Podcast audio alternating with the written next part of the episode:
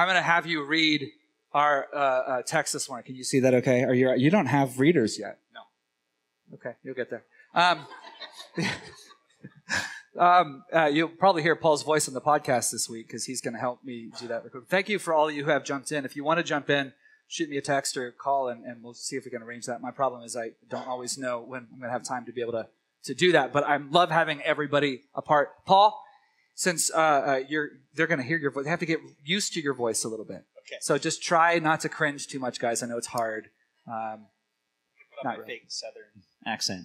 Do you still have it? Do you still have it? No? Okay. All right. Go for it. Go for it, Wisconsin. All right. Uh, our verse today is from Ecclesiastes four, nine through twelve. Two people are better off than one, for they can help each other succeed. If one person fails, the other can reach out and help. But someone who fails uh, alone or falls alone is in real trouble. Likewise, two people lying close together can keep each other warm. But how can one be warm alone? A person standing alone can be attacked and defeated, but two can stand back to back and conquer. Three are even better, for a triple braided cord is not easily broken. Thank you, Paul. Give him a hand.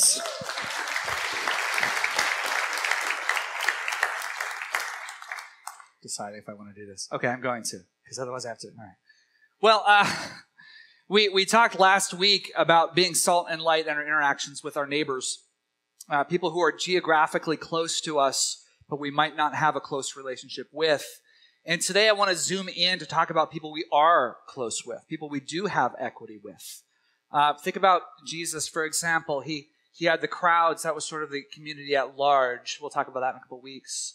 He had the seventy, which would have been sort of that group of neighbors, people who knew him and he knew. But then he had the twelve and the three. And these are people he had journeyed with, and people who he, he, he called friends.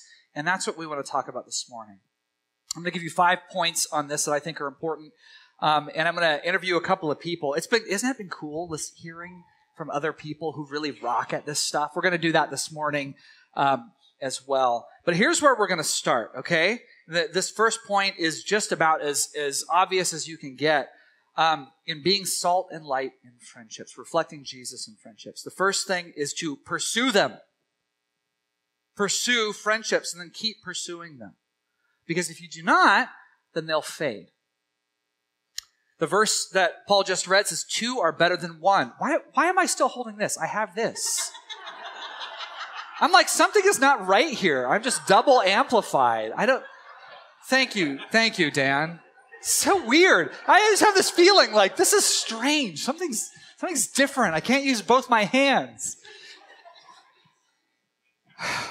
Hug me. Okay. Goodness. Um, so, uh, yeah, he when, when God said it's not good for Adam to be alone, he wasn't only talking about Eve. Okay? I think he was giving us a general statement about humanity. It's not good for you to be alone. And for some reason, it, this happens anyway. So many of us wind up alone, even though, as the scripture is telling us, you know, the world is cold, the, war, the world is dangerous, the world is a difficult place, and we need one another. We need to walk together. It's so easy to let those people who we would journey with kind of drift in our relationships to sort of disintegrate out of sheer lack of maintenance. And, and I think it's so important that we be intentional. You were never supposed to navigate life without friendship, guys. You never were. We're far too limited. We're not smart enough or strong enough. We need one another. I was thinking, why is it so easy to neglect friendship? And I, I think there's lots of reasons, but I think there's cultural things at work here that end up Uh, uh, that friendship ends up getting de-emphasized. One of them is in our larger sort of American culture, secular culture, and it's this. Friendships get de-emphasized because of romance. Like, romance becomes the thing, right? Like, eros over phileo, you know? Like, rom- uh, friendship becomes the, the little younger brother of romance. You know, that's why it's like nobody wants to be in the friend zone, you know? Like, oh, oh, you're just friends. Oh, but you know what I mean? It's sort of like, and then we end up even borrowing romantic language to describe friends that are actually close. Because it's like we almost don't have a file for that now. Like, look, look at that bromance, you know? Like, it's kind of funny. I use the term sometimes, bromance. But it's like, are we uncomfortable with the fact that people could just be really dear, dear friends? We have Women Crush Wednesday. You know, is that really necessary? Like, oh, just like, hey, they're really good friends. And that's the same way, both with same-sex friendships and with uh, across the way. Like, I feel like it's just looked on as it's not as good, which is unfortunate. And I think we're a little bit, I think we're a little bit better um, at that in the church. Um, I, I, I don't think friendship gets overshadowed so much by romance, but it does still get buried. You know what it gets buried by, though? Family. Which is beautiful. Family is amazing and it's beautiful. All those things, we know that, right? We just got a beautiful picture of that. But something that just tends to happen, and you look at all the, the trends and the studies, and you see when people have a bunch of close friends when they're in their twenties and in their thirties, they get a little more, you know, then there's lots of piano lessons and soccer practice and bath night, which can last for way too long, and all the cleanup of bath night. You know, like all of these things come, and pretty soon you're like, when's the last time we hung out with those people who are our closest friends? Oh, it's been like six months. Guys, that's not okay. That's not good for us. And and so I think that's what happens. I think the, the demands of, of family end up overshadowing um, uh, uh, friendships. And we really, really need friendships. We can't rely on family to be everything for us. We, we just can't. That's asking too much.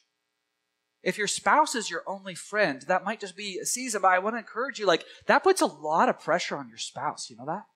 Like a lot. So I want I want to uh, encourage you, pursue friendships. You need those relationships. God put those in your life. Now, I'm going to push this a little bit further, and some of you might disagree with me, and that's okay. It's okay to disagree with me. But I want you to consider this, okay? I believe you need friendships of both sexes.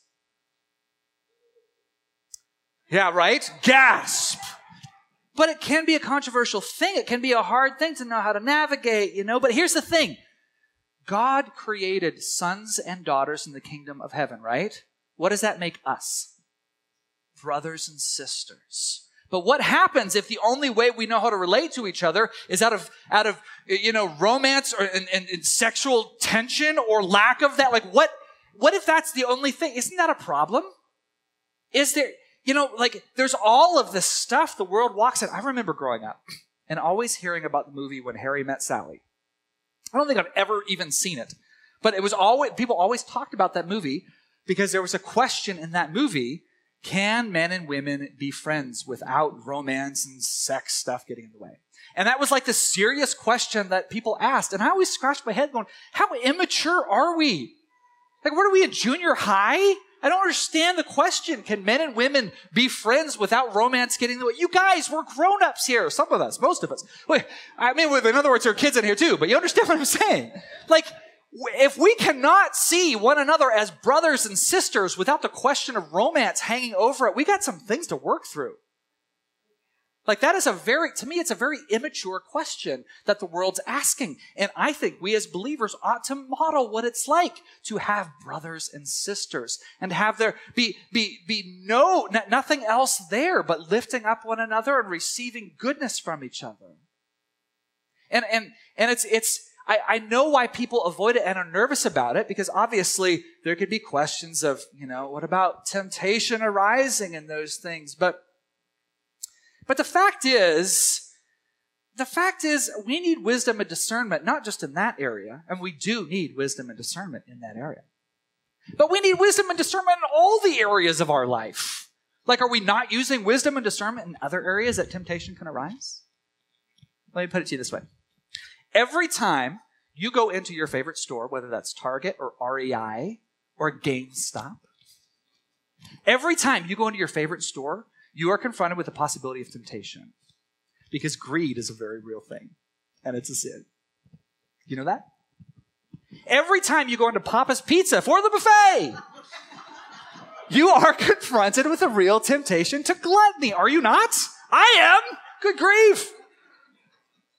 Every time you log into Facebook, you are confronted with the possibility of anger and hatred towards your brother. And we know instinctively, okay, we have to navigate that. I know there could be, uh, it's a, and I have to navigate that. And that's obviously true. And I think sometimes instead of seeing this, it, this part of our lives of friendship, thinking I need to navigate that, sometimes we just wanted to run away from it. Like I, I shouldn't, I, I have my wife and, and then have some, a bunch of, you know, a handful of close same gender friends. But then everyone over the, all the other, you know, women in my life are just distant acquaintances that I say hi to. And then I like get all awkward. We were made to be brothers and sisters and to show the world how to uphold one another's value for who they are. I think that's one of the great blessings we have in the kingdom of God. And I want to encourage you, don't be scared of that. Please use discernment. Please use openness. Please walk in the light. Please be open with spouses, all that, all that kind of stuff, okay? I know that looks different for everybody because there are different places. I could give like a million disclaimers. We could have a long, long talk about this. But we can't. I just want to encourage you, you need those people in your life. I'm trying to imagine like what my life would be like without like cross-gender, fr- without women who have been my friends. Like I think of Janae McWilliams, who we lost three years ago. You guys, I cannot imagine what my life would have been like without Janae. I just can't. And we were very, very close. We, we became like brother and sister. And I, I just can't imagine that. And today, I still have wonderful friends in my life who are women. You guys, I need Janelle Wallace in my life. Please do not tell her that. Do not tell her, because her head... I need Carly Davis in my life. You guys, these are like sisters in my life. I need them. I need Karen Revis and Ann Nunn and Amber Riggs. I need, like, so many of you in my life, because we're brothers and sisters. And there's things that you can give me and things that I can give you, and we can build one another up. Am I belaboring that point too much? I just want you to think about it, okay? I think that's the way God's designed us. We need friendships, and we can show the way in that. Amen? So maybe a little amen? Half amen? Okay. All right. Thank you. Right. I wasn't looking for applause there. I just wanted to throw that out there. I know that's a thing that's, you know, whatever. I'm going to take a drink of water. Is that okay? Talk amongst yourselves. Some of you got that reference. All right. The second thing, being salt and light in friendships. Tell the truth. Tell the truth in friendship. Proverbs twenty-seven, five to six says this, better is open rebuke than hidden love. Faithful are the wounds of a friend. Profuse are the kisses of an enemy. We don't have much equity with the neighbors that we talked about last week. Like, we don't usually know them that that well, which is why sometimes, you know, we need to be careful about how we confront in that arena. It's it's not that we never should confront. Sometimes we need to. But as we used to say, I, I was thinking about this quote. We used to say this all the time, Paul, back in my mind, to build a bridge of trust that can withstand the weight of truth. Like, I, isn't that good? Build a bridge of trust that can withstand the weight of truth. And most of the time when we confront, we that needs to be in place. You know what I'm saying? But I think... You guys, sometimes your friend needs to hear a hard truth, and sometimes you need to hear a hard truth. And if your friend can't give that to you, I don't know who can.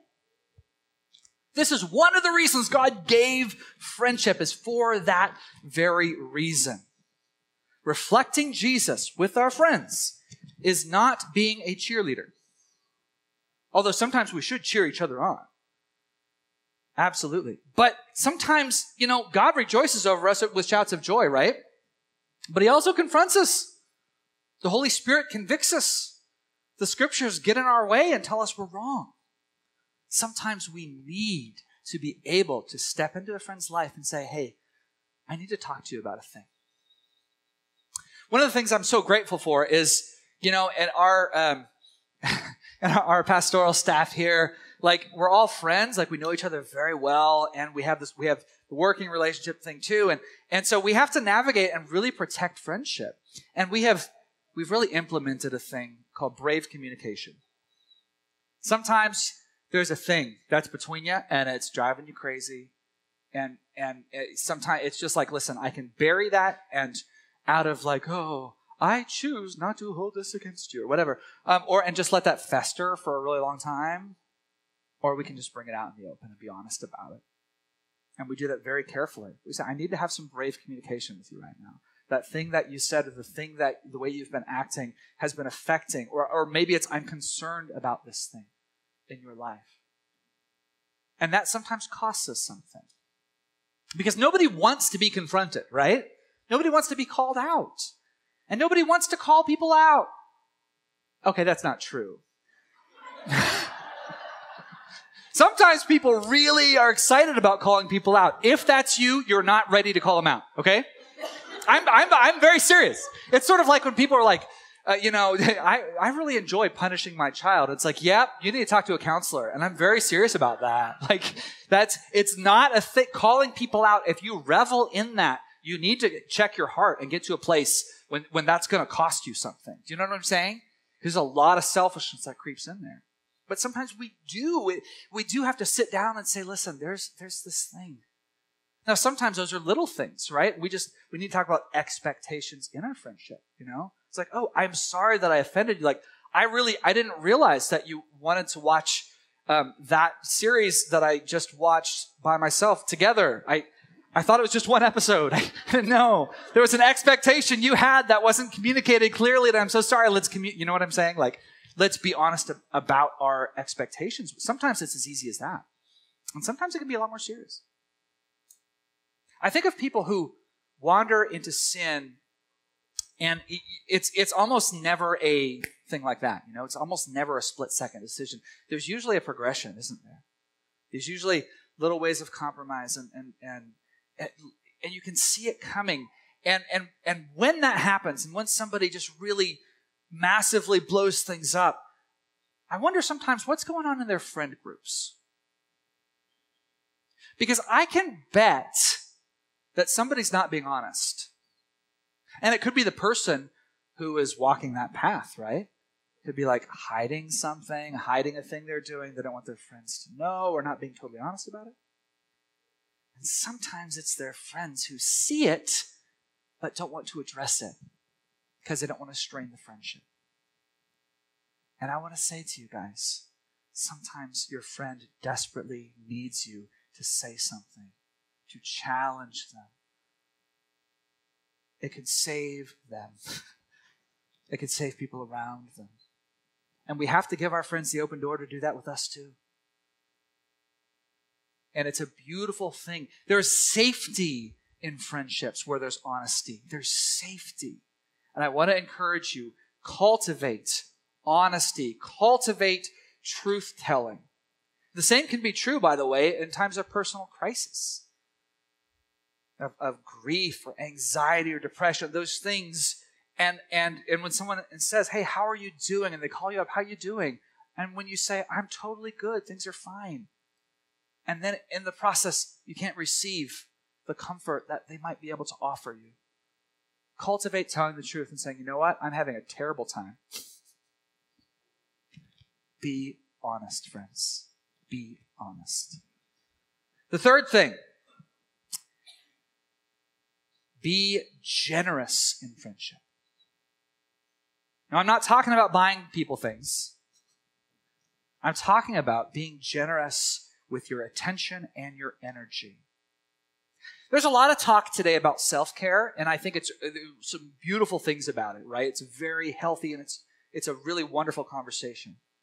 But sometimes, I sometimes I'm afraid that we're taking that whole discussion and going beyond what Jesus would have us go. You know, like like where everything becomes priority for for me. You know, like I need to prioritize. I think of the way that Jesus. Jesus rolled with his disciples. Like, he certainly had self-care and soul care, right? Like, he prioritized time with the Father in the morning. He sometimes had to get away from everybody because, yeah, wow. Well, those twelve guys, you need that, right? He needed rest. He did that. But guys, he spent his entire life giving out, giving out, giving out, putting other people's needs above his own. And I think we need to remember that, because I think a lot of the modern Uh, discussion around some of these things would say the opposite. Like, don't ever put people's needs above your own. You care for you. And I'm like, I mean, some people need to hear that talk about boundaries. Some of you guys definitely need to hear that, because it's like, I tend to give out and not know when to stop, to my own detriment. Some of you really do, and I very much mean that. But I tend to think most of us might be the other side. Most of us might need a bit of a kick in the pants. Hey, your neighbor needs something from you. Love them. Your friend is alone and feeling very sad. Love them. Go bless them. I think that's the way that Jesus would roll. And certainly, again, he had those times of rest and taking care of himself. And I think sometimes if, if we're thinking we don't have those margins, maybe, maybe we really don't. Again, and those are times you need to understand about boundaries and drawing those. But sometimes I honestly think that our time we call self-care is, we don't use that very well, you know?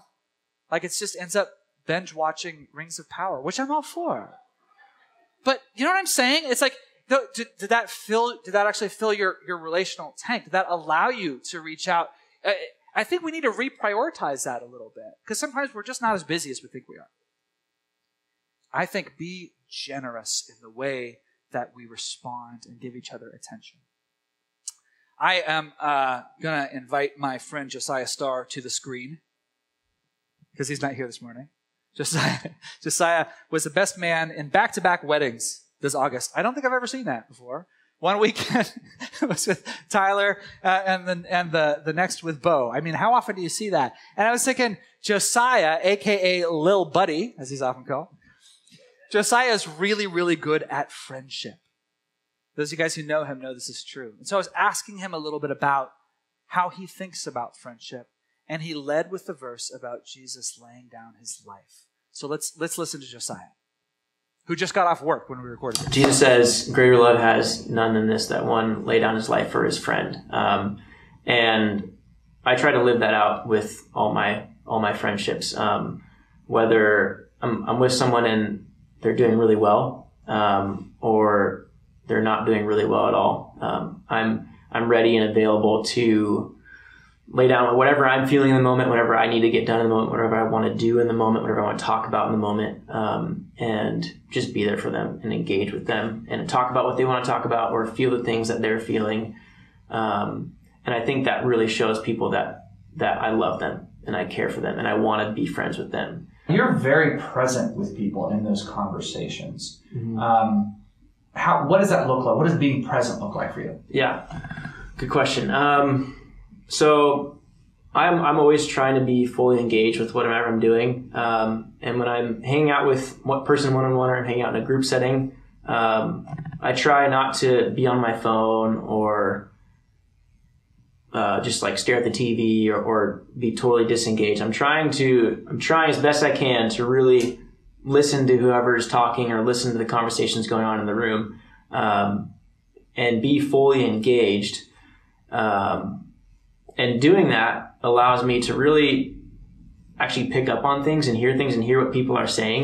Um, and then it's it's a lot easier for me to, um, to maybe later in another another moment or, or that day or something be able to be like, hey, I, I heard you talking about this.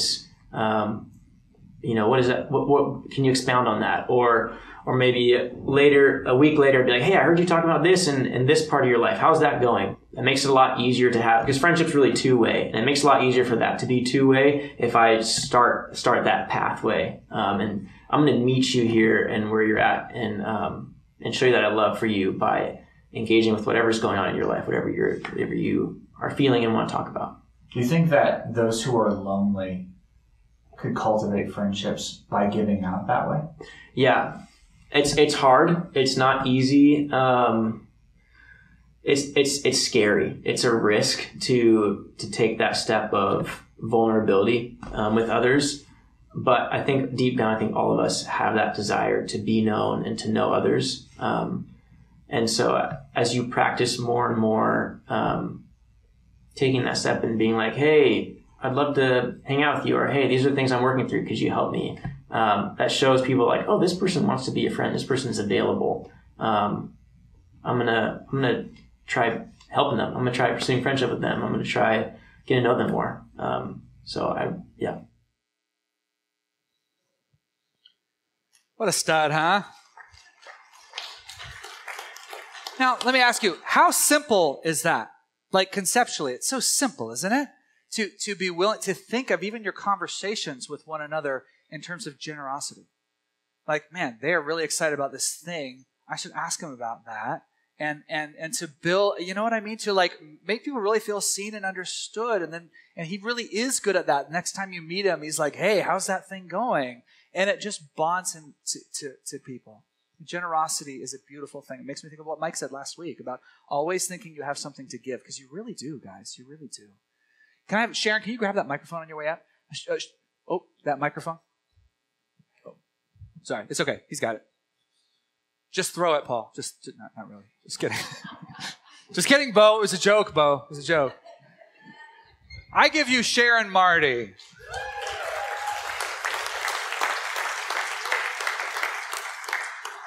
You guys, this this woman is uh, she is a, a wonderful saint of the Lord. Um, she has, I think, she's one of the best examples of friendship that I've seen. And she, uh, we got to, oh, you, look at this. You're rolling, but oh, we're going that way. Okay. She, she uh, led a home group for for years and, and, and now has a small group. And, and throughout the year, she's been really wonderful at developing close personal relationships with people and uh, to seeing them, seeing those, those friendships blossom. So, Sharon, when you are with these, these, uh, these blessed men and women, you you do something. You, you you use the term, you look for the gold in them. That's also something Jeff Starr talks a lot about. What do you mean by that? Well, each person, um, the people. I think people are fascinating, and uh, each one, God has placed beautiful things within them. And sometimes you don't see it until you take the step to get to know them. And and you can pull it out of them. And many times they don't even know they have this within them. And we can, and because through friendship we can draw it out. So with these people that you had, you did see them over over a long time, and you got to know them deeply. Um, you had a way. You said draw it out. Give me an example. How how would that look? Well, um, just uh, be real. Acceptance, they feel the warmth the moment they walk in the door. They know you're welcome, right. You're accepted, you're loved, you're a brother or sister, you're one of God's kids, and we want to really get to know you. And you, and you were talking... We're going to have fun. We're going to have fun, too. And you mentioned, too, like when you know them well, you can see the things you think, like the, who they really are and what God's called them to. And then you can encourage them in that. Yes, yes. There's many times that, uh, like I said earlier, that they don't realize there's different things. And as, as they talk and share and you interact and you do things together and uh, and things pop out and stuff, and you can just encourage them in that and say, wow, That's, that's, oh, that's awesome. Did, did you, did you see that in yourself? And they're just sort of like in a state of shock. Uh, and that happened just recently. A woman, I was just like, man, you just do this and that or whatever. And, and, she, and she just, she looked at me so shocked and she said, really? I don't, you know, I don't see that at all. But yet it's obvious to all the rest of us that are around them. Isn't that a cool thing to be able to remind a person of who they are and be able to point it out from the outside? I, You you have another thing that, that, as we were talking, really jumped out at me. You've cultivated long-term friendships to journey together for a really long time, and you know how to to walk through weeping and sorrow. And there's one person in particular that you were highlighting, which is super cool, and she's sitting over there. Marilyn Culpepper. What? How... You and Marilyn have walked together for a long time, and to walk have walked through some really, really hard things. Most notably, yes, both of us, uh, both of our husbands are now with Jesus, and uh, so we we were there for each other uh, through the struggles with the husbands, our husband's health issues, and then with our own things we were working through and having to deal with, and decisions and crises and. All the whole package, but we were there for each other. We we knew we were praying for one another. We were, you know, phone calls, getting together. Just it was so so helpful. Sharing grief together is a precious thing, isn't it? Sharing grief and celebration. This is our fourth point, to share grief and celebration. And as you guys walk through those seasons of, uh, of grief with your husbands, and then as they passed in mourning them, um, your relationship has not stopped there. In fact, you guys have continued to get closer. Here's what I was excited about. This week I called her early in the week and asked her if she'd be willing to share about friendship. And she's like, well, it's going to be tough because Marilyn and I are going to the, the Christian Renewal Center and spending three days there hanging out. And I'm like, how cool is that? So you guys are walking around, you're palling around, visiting waterfalls, and your relationship has just blossomed, hasn't it? What you used a phrase this morning to describe that. Can you tell me? I can't remember what it was. Oh, yes. Yes, Marilyn and I were just remarking about a week ago about how they were like a pair of old shoes. You know, we just kind of just are all comfortable, and, and we just walk along together and uh, just... Just relaxed, comfortable. Joy and laughter, even reminiscing about your husbands. Yes, their idiosyncrasies and our own, and how, you know, we dealt with different things. And, and when our husbands were still alive, even our husbands and us, we would laugh about some of the things, because the foibles that I had, Jim, when you know, he just, ha, ha, ha. We were, that's really important to be able to learn to laugh at that kind of stuff. And so... Share joy and laughter, guys. Share joy and laughter. Thank you, Sharon, for showing us how.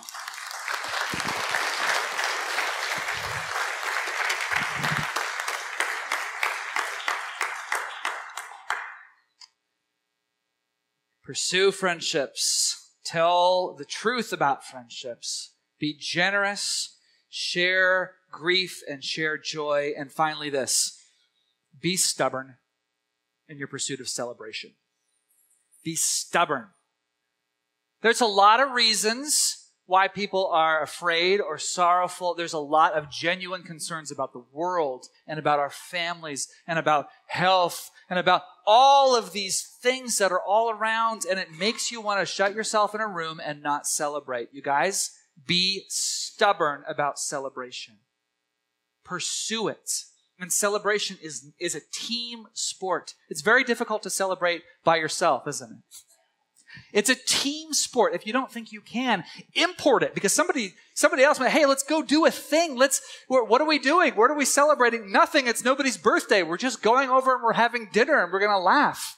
That is a beautiful and wonderful thing. Do it. Pursue celebration. There is a thing that we ran across years ago from a website called the Rabbit Room, and and there was a they have these different liturgies that they've written for for various things that you never think of, like, oh, that something could be sacred, and and they they wrote this, a liturgy for feasting with friends. We've actually used this sometimes as we've some of us have gotten together. Here, let's read the liturgy for feasting with friends. I know that sounds incredibly nerdy, but hang with it. I'm not going to read the whole thing because it's really long, but I want you to hear this, okay? This is why I love this. I know some, for some people, liturgy sounds like an old stuffy word, but it's not. Check this out. To gather joyfully is indeed a serious affair, for feasting and all enjoyments gratefully taken are, at their heart, acts of war. In celebrating this feast, we declare that evil and death, suffering and loss, sorrow and tears will not have the final word. But joy and fellowship and the welcome and comfort of, of friends new and old, and the celebration of these blessings of food and drink and conversation and laughter are the true evidences of things eternal, and are the first fruits of that great, glad joy that is to come and that will be unending. Take joy. All will be well. All will be well. Nothing good and right and true will be lost forever. All good things will be restored. Feast and be reminded. Take joy, little flock. Take Jo- take joy. Seize it. You see that? Take joy. Let battle be joined. Let battle be joined. In the name of the Father and the Son and the Holy Spirit, take seat, take feast, take delight, take joy, my friends. Take joy. Let's stand together.